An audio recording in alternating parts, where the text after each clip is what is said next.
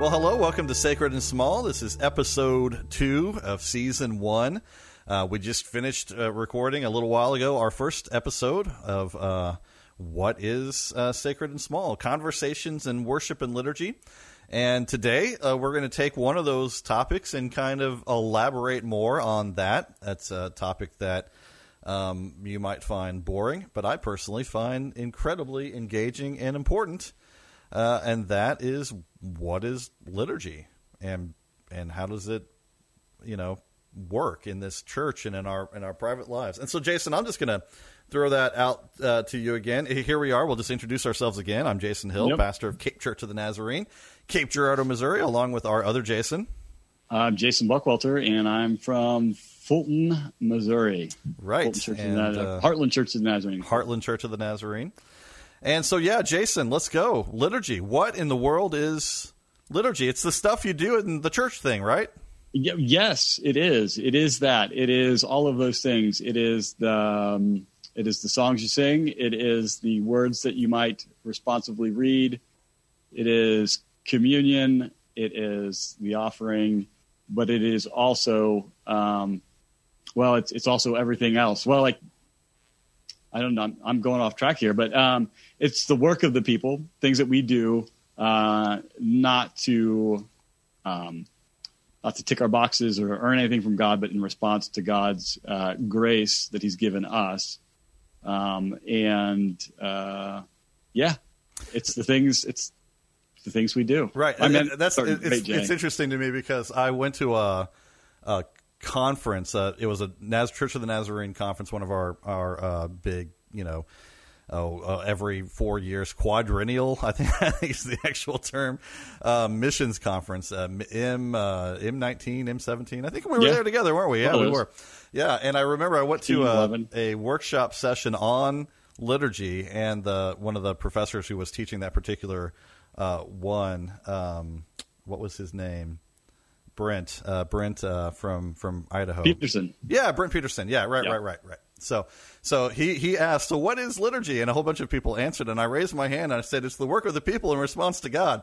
And he said, oh, you cheated because that's that's the technical Latin Latin meaning of the word liturgy is the work Right. the work of the people. And I think that's important for us to define exactly how we use these terms because that is you can think of liturgy in a in a million different ways, but what we mean, and you said this well, is the work of the people. Right. Right. Well, I think I think we have to make sure, like you just said too, that it's in it's the work in response to God. Yeah, in response to God. Yeah. Now, how that expresses itself, th- there's a huge diversity of ways that we express liturgy. And I thought about this, and, and Jason, you can answer this one. What would you say to that listener out there right now who's saying, "Well, our church doesn't doesn't have a liturgy. That's for Catholics." What would you say to that person? I would say that ye, you're wrong and you don't know what you're talking about. You're wrong. Um, no, right. Uh, in my in a very pastoral kind of way, of course. Yes. Yeah, no, just kidding. The gentle, Um, you're wrong. Uh, I, I would say that you know these liturgies, they're, they it's anything that's been intentionally shaped, or crafted, or put together, uh, and maybe sometimes even unintentionally, uh, because if you think about the flow of your church, um, the things that you do every week, you're likely your church has a specific order of worship.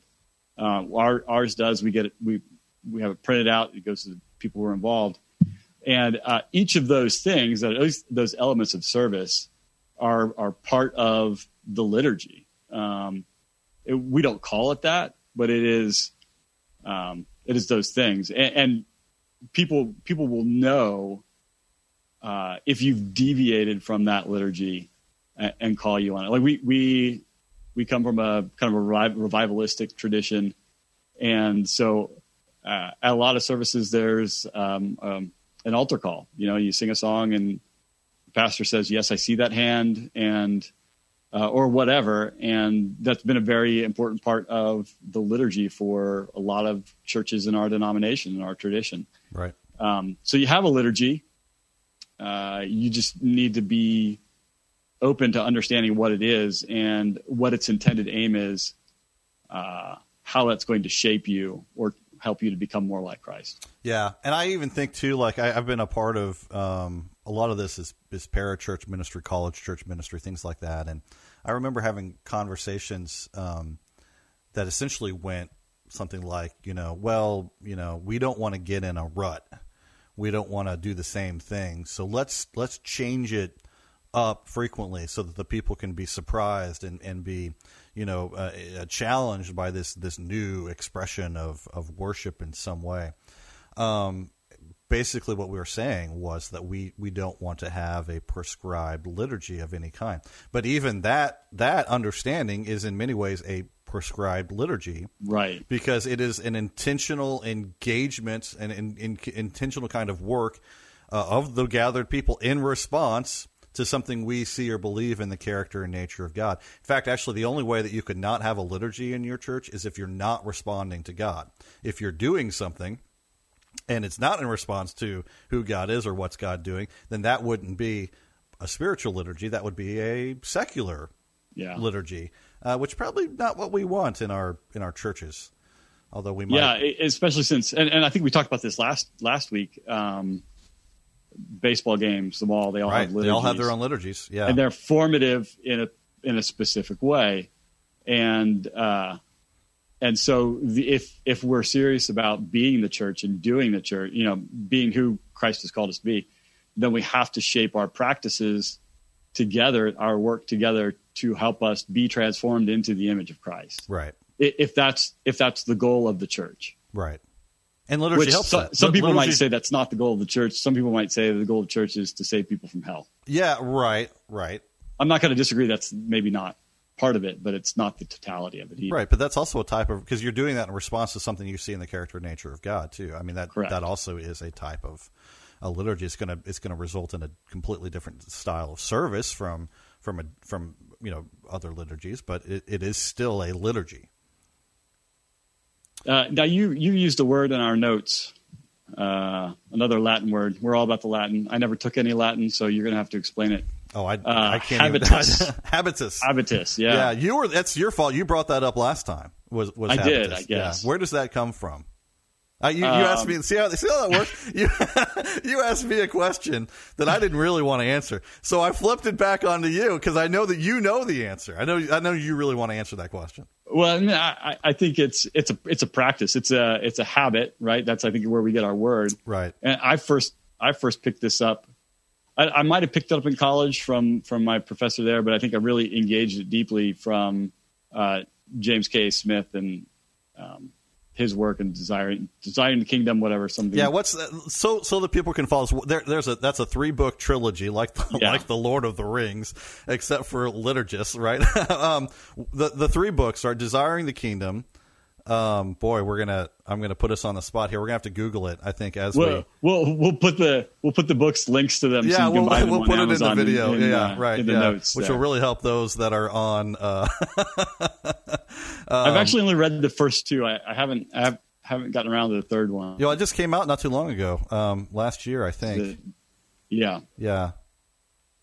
Well, I'll, those I'll, habits.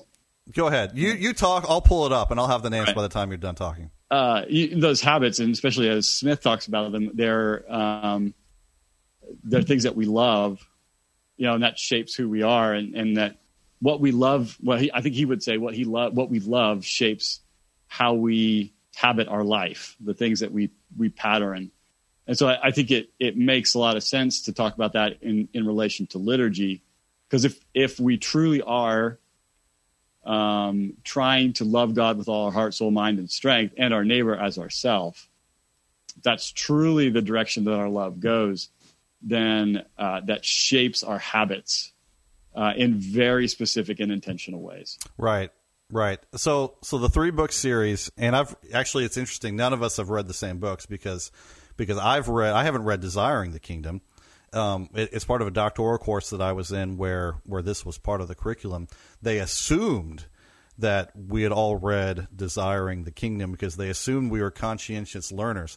That apparently was a mistake because no one in the no one in the class had actually read Desiring in the Kingdom. So they assigned the newer book at that time, Imagining the Kingdom, which he goes into a lot of the same things. Um, that he does in Desiring the Kingdom, from what I understand. But he comes at it from more of a perspective of, of the importance of imagination and and being able to to envision and picture what it is that we want or what God wants the kingdom, you know, to look like amongst us. And then the third one, I and this is the one that just came out not too long ago. I think is uh, awaiting the king. Yeah, uh, yeah, and so that's the one I haven't read. I can't even talk about. If those, those are those are some thick books, they're good books. I would I would highly recommend them to basically anyone from any traditions. Uh, James K. A. Smith, the author of those, um, has a very diverse background. So no matter what tradition you might be in, it, it will speak to you a little bit. A simpler version of that that, that engages with the idea of habitus is "You Are What You Love" mm-hmm. that he wrote, and and that that's a book that I actually haven't read the whole uh, thing, but I included it in one of my my research papers, and so I had to go through quite a bit of it. But but that's I another think, simple way to understand. I think people habitus. will learn that um, two things that you and I are very good at is starting books. Yes, talking about books that we haven't them. really fully read. Yes, I, am extremely good at that. And yeah. I don't know if that comes from our our schooling uh, what we're engaged in right now, but probably so, probably so. But but yeah, so I, I, yeah. I, think there's an important thing, um, regardless of, of where you are, what you what your church is like. Take a moment at your next service and step back and say, uh, what what is our liturgy? You know, chart it down. What does what does this element? What is its purpose? How does it shape us to be more like Christ? How does it reflect our love of Christ and love of neighbor? Yeah, yeah. Um, what what theological ideal, what concept, what important uh, aspect of grace and faith are we presenting when we do this? And are we are we reinforcing in our people when we when we do this action um, in response to to God. And I think I, that's really, you know, if we talk about our own personal stories and our engagement with, with our traditions, which are more revivalistic, evangelical in orientation, but as we, as, as you, I know, have, as I have explored, you know, these, these higher church liturgies and, and even some what we what we will call and are calling here folk liturgies, right. you know, um, it's, it's that, that intentional aspect of them that can, that can really, um, reinforce who God is and what God is doing in the life of of a gathered congregation, which is what we're talking about now. I think I think as we go along today, we're going to talk about what this means in a church. I think we we often think of liturgy as being a corporate thing, but there's personal liturgies as well, and those have yeah. just as much impact on our formation and on our congregations as as corporate ones. Yeah, for sure. Uh, do do we want to share a little bit about where we've where we've come from? I think first, it'd be, I think would be helpful. kind of personal ones. I, I, think it would be helpful. Yeah. Okay. Uh, uh, since I asked it, I'll go first. There you, we go. You, yeah. Um, so I, I grew up in Church of Nazarene. My my dad's an ordained minister in the Church of Nazarene. Actually, my mother is as well. Um, for a good chunk of our childhood, my dad was a pastor, and then he tried to be an evangelist, and and that didn't work, and so we attended a church uh, separately until I went off to college. And so, like, ours was a very the church that we ended up going to um, was a church like my mom grew up in, and it was very kind of seeker sensitive in, in the height of that movement. Um, and by the time I got to be a senior in high school, junior, senior in high school, like I knew I was going to be a pastor, and I began thinking about these things. And uh, what was offered at church um, often let me left me feeling like there was so much something something so much more to be engaged in and um, I, I, I, guess I was searching for something that would help me become the person that God was calling me to become. And the the habits and practices of that church, while a really great church and and some really wonderful people that had influenced me in really fantastic ways, um, wasn't intentionally forming me to be the person that God, I think, has called all of us to be, if that makes sense. Mm-hmm. Um, and so I, I, was exposed to um, corporate liturgy really in college. I, I, got an internship at a church in Oklahoma City. And uh, so, yeah, it, it, I found what I was looking for. And, and these, uh, the service, even the personal liturgies that, that would come along, uh, and developing part of that uh, were just ginormous in their um, in their shaping me and in, in who I was. And I found out, like, you know, like that I had to be really intentional for myself. I had to be I had to be disciplined in in my own self. Um, so as as I've become a pastor, I've, I've sought because these things have been so meaningful to me and so shaping shapeful. I'm gonna I'm gonna resist the, the the urge to use the word impactful because I hate it. Impactful. Impactful. I hate Impactful. it. Mm, anyway, I'll have to remember that. uh, Throw that in there whenever I want to uh, annoy you. right, and then I will lean in. Um, I was gonna say I was I was just I was gonna go there.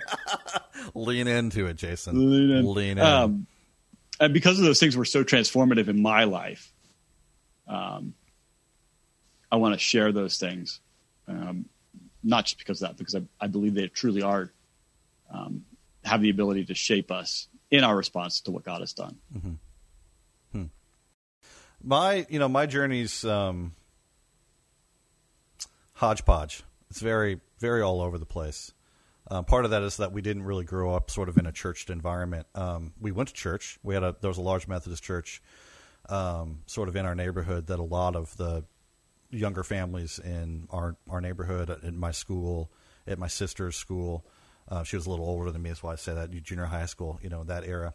That uh, they all sort of went to the same Methodist church. A lot of us did. My my mom grew up Methodist. My dad grew up very rural Southern Baptist and had had some negative experiences in that uh, environment, uh, very specific environment. I don't want to say I'm not meaning Southern Baptist was negative, but that specific church was not healthy for him. And so, when my parents got married and they moved to Springfield, Missouri, since my mom was from a Methodist background, that's the that's kind of the church they went to because their neighbors went to that church. Which, by the way, is the way that usually happens. Is that relationship drives most of our church connections these days more so than theological background or style of music or style of liturgy, but which I think is important for us to keep in mind. But but that church was a traditional Methodist church, and it it you know it's hard for me to remember because I was young and we didn't go very often. But I I think it was what I would consider to be now more of a high church environment than than what I experienced in my theological formation in, in seminary and in, in college. Um, and so we stood, we received communion in a certain way, we sang hymns, we had responsive readings, we had a scripture reading, there was a sermon, it was usually brief. Uh, maybe maybe fifteen to twenty minutes, not these long thirty to forty five minute you know things. My that- kind of sermon. yeah, right. That uh, so more common now in the Church of the Nazarene where we are. Um, so I came out of that and, and sort of got a call to ministry in that environment. But what what attracted me to the church there um, was this um, relationship that I had with the rest of the people around me. So so we um, went to church, but then it was our youth group um, that really kind of helped form me and and push me in the direction of, of a call to ministry. And that was a much more you know um, uh, folky style liturgy where where yeah we played games, we sang songs, we did funny things, we we you know ate nachos, and and then there was a, a very relevant fun teaching and and so I kind of came out of my formative years in high school thinking oh that's what I want I want a church like that not this big high church stuffy thing that the adults go but I want I want relaxed I want fun I want engaged. You want youth group for adults. Youth group for adults. Hey, that's that's exactly what. And so, especially when I was first engaging with my call to ministry, I was like, I have to be a youth pastor because, you know, I can't possibly go to that stuffy adult thing. Well, then I became an adult. I became an adult, and um, and not so much. And, and also, I so I was an associate pastor for about ten years in in a very contemporary seeker style church. Um, we very intentionally went about that deep because our goal was to get people saved and try to grow the church as big as we could. And so, coming out of that planting and restarting a church of our own here in Cape Girardeau, I kept feeling like there was there was just more, uh, kind of similar to your story. And it wasn't just like more that I wanted to feel God more, and it really wasn't it. It was just that there was a rich a richness, a depth that we were lacking. Every every week, it felt like everything about our sermon or our service pushed towards this sermon, and that had to be this big climactic moment where I think about the pressure that this puts on us as pastors, where I share the word of God from the throne of God and convict the people with my precise words and my altar call and my special music. And especially in that environment, when we were restarting a church, we had very few people. It was extremely difficult to create that kind of revivalistic, right? That's the background we are. Revivalistic environment when you've got, you know, a, a I think at the time, an 80 year old piano player and a couple singers and me on the guitar and, and me with no experience in that kind of thing. I was a 30 year old pastor, didn't know what I was doing. coming from a seeker church growth environment. So, um, so yeah, I began to explore the ideas of of high church liturgies. I began to look at those things. I began to wonder what would it be like if I, like John Wesley, our tradition again, received communion on a weekly basis. How crazy would that be? That would be that would be nuts. But then uh, it wouldn't be special. It wouldn't be special. Oh, yeah, I, I, I said that and then learned more and then fought against that. Well, we'll probably do. I'm, I'm sure we will do a whole episode or a series of episodes on communion and the specialness of receiving it every every time we gather, or or, or something like that. But but uh, yeah, it was that desire to take my people to a new place and to kind of break them from the mold that they were in in revivalism and kind of let them see that the Word of God is living and active and alive in every part of our lives, and um, and we can all engage in that instead of being from me to you through the Holy Spirit. I I think I know you well enough to say that take your when you say take your people somewhere, mm-hmm. it is not in a uh, a guru or no. right you, you, know like a, an intentional no like a professorial kind of thing it is a uh, first among pilgrims kind of deal. absolutely, learning yeah. learning as as yeah. we go and, and discovering. Yeah, and that and that really became my attitude. Instead of this attitude that I need to entertain my people and bring them some sort of you know wisdom and truth this week it, it, became more about this is what god's doing like my sermons too this is what god is doing in my life right now yeah and what's god doing in your life can we share this together in a corporate environment. Uh, and then how do we respond to that? Does it really require an altar call every week? Uh, maybe, right. but maybe the proper response is us remembering uh, and giving thanks to God and receiving again the fullness of His grace in this posture of communion. Right. Right. Yeah. It's a lot to flush I out. I mean, this... I, I, you know, I could talk for hours about our journey, and then then then our studies come into that. But but and we will over the course of time. But it's been a long process. God has brought me through to where to be where we are today. Just this is this might be off topic. You you, you pointed to the pressure on the pastor for the sermon, right? And and that's I mean that's a very specific liturgy, yeah, uh, part in our tradition. Uh, and you, you talked about uh, how you shifted and you began to understand it as um, you know, inviting people into understanding what God is doing in your life together. I I wonder if if the pressure that that pastors feel because they feel like you know they've got this one shot. Yeah. If that doesn't contribute significantly to the kind of moral failures that we've seen more recently, yeah. uh, certainly to burnout. I mean, that's no, there's no question there. Yeah. Um, yeah. But I think it it becomes a better way of pastoring, uh, a more sustainable, a healthier way of um, being in and you know in and with and for our congregations. I, I think so, and I, I you know I know that a lot of people approach it in different ways, and I have I have a lot of respect for that, and a lot of us have different giftings too. I, I wouldn't yeah. say that revivalistic uh, preaching is my my gift area. You know, now, I've got an associate pastor here that works with him part time bivocational, and, and that is more his area. So we we have sort of a nice dynamic going there. But for me, it was I, you know I work best when I'm kind of doing what we're doing today. I'm just sharing from my heart. Mm-hmm. And you know, obviously, on a Sunday morning, you know that comes out of like, for example, this week I'm preaching out of Romans chapter 14, so it's Romans chapter 14, but it's what God has spoken to me you know, in my and we you know we're going to have a little bit of time to deal with this today, but I think it's going to have to be a separate episode, several episodes. In my personal liturgy, in my personal discipline of engaging with God and exploring the scriptures and praying through the course of the week, this is what Romans 14 has spoken to me. And yeah. and so this is what I'm now sharing with you. And I think about like a traditional sermon structure. Sometimes that has a really great illustration. Sometimes it has a story. Sometimes it has a video piece. But often it's just me saying, this is what the word says. And I had to get to the point where I was okay with that. And I had to also, you know, in saying I'm okay with that, understand that the whole rest of the liturgy that we're offering to our people and that us as a people are walking through is enough. It's sufficient. Yeah. It's intentional yeah. in such a way that my sermon does not have to be the best sermon ever preached on every given week for the people to hear from God or that our mm-hmm. my music. I play guitar, my wife sings, we have a worship team. That our music has to be the absolute best that anyone's ever seen for them to feel the presence of the Holy Spirit. Yeah. Once I got rid of that pressure, I was like, this is what we're intentionally doing every week, and it will form us into the people of God.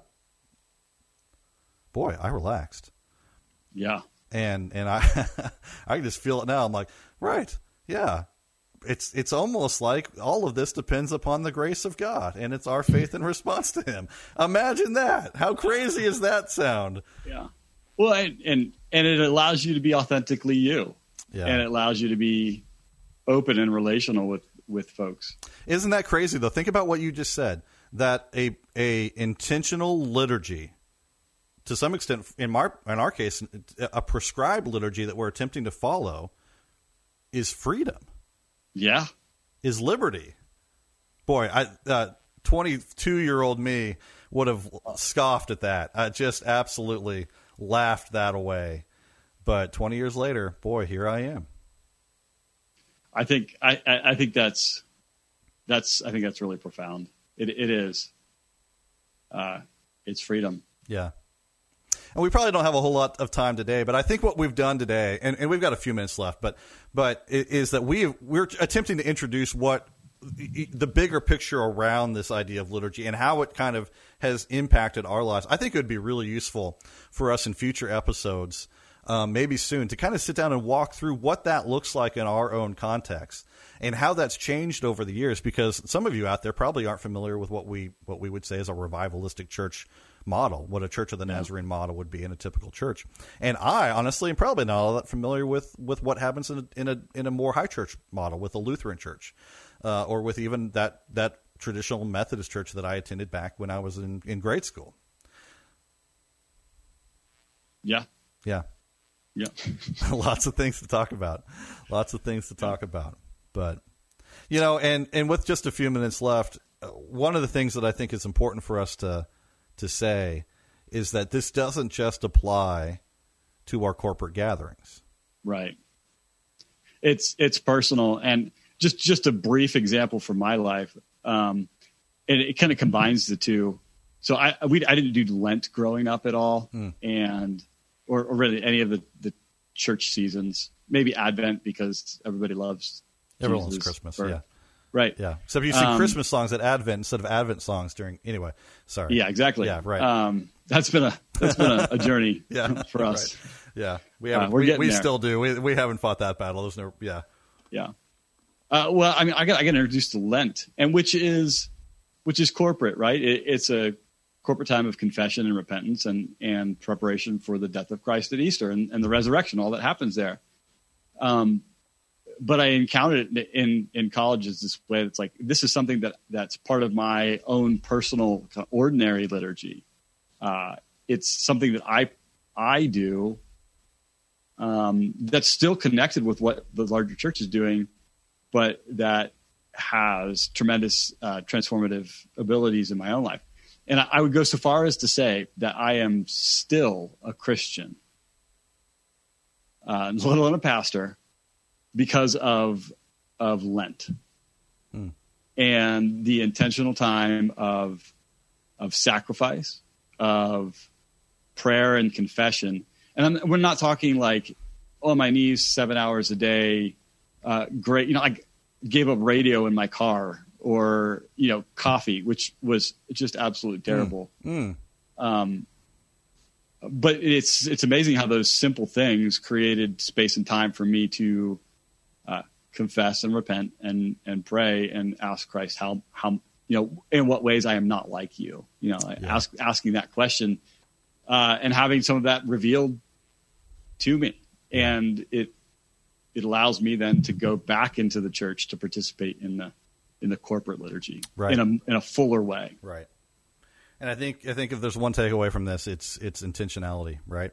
Intentional, uh, uh, being intentional in the way that we create the work of our people uh, in a corporate setting in response to who God is and what God's doing, um, and then our own personal lives as well, being intentional in the way that we work as pastors um, in the office with our pastor hat on, but also in our families and in our communities in response to who God is and what God's doing. Yeah, you you, you get what you get out what you put in for those kinds of things.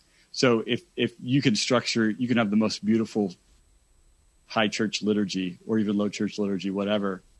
And if you don't explain to your folks why it is you're doing what you're doing, Yeah. how it's transformative or, or the hope that we have for it to be transformative, then it just becomes it becomes an exercise. Which I, I won't discount just doing the exercise for There's exercise. something to that. Yeah. James Because Gary that in Smith has itself- some things to say about that. That that shook me up for a while. I'm still thinking about Right. it, but There- yeah. There have been there have been seasons, especially in Lent, where I have not I have not felt anything, yeah. right? But I've given myself to that liturgy, and I'm always different on the other side, Yeah. like in, in, in a positive way. Yeah. Well, I think today, I think we've done a, a good job. You might disagree, listener, um, but I think we've done a good job of introducing this topic, and especially, you know, here we are, episode two of season one. We're not going to be able to dig down to the to the bottom level of liturgy, and we've got so much more to explore.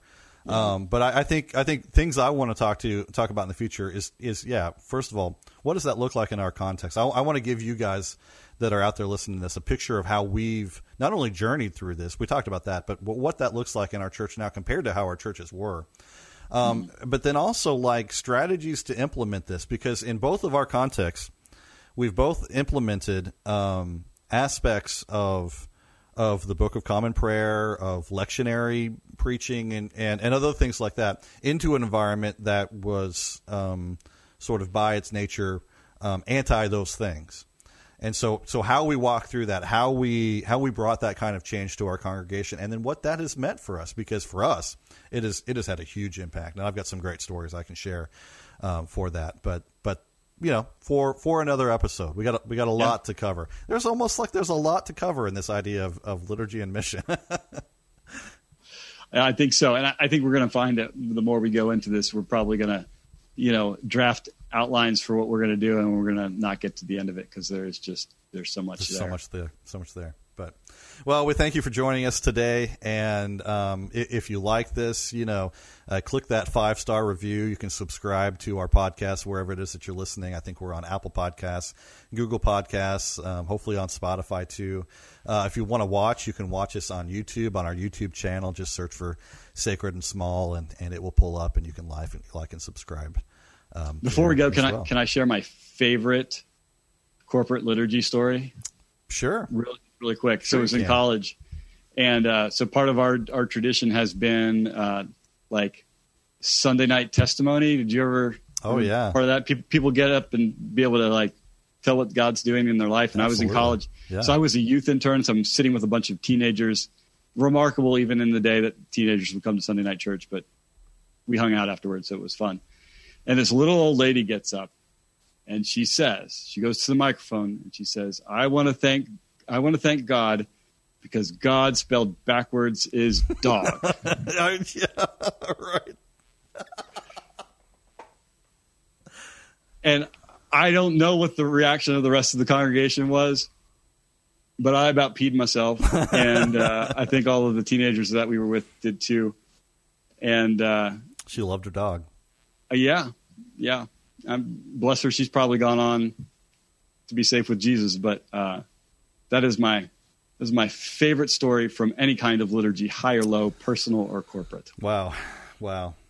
Yes. Yes.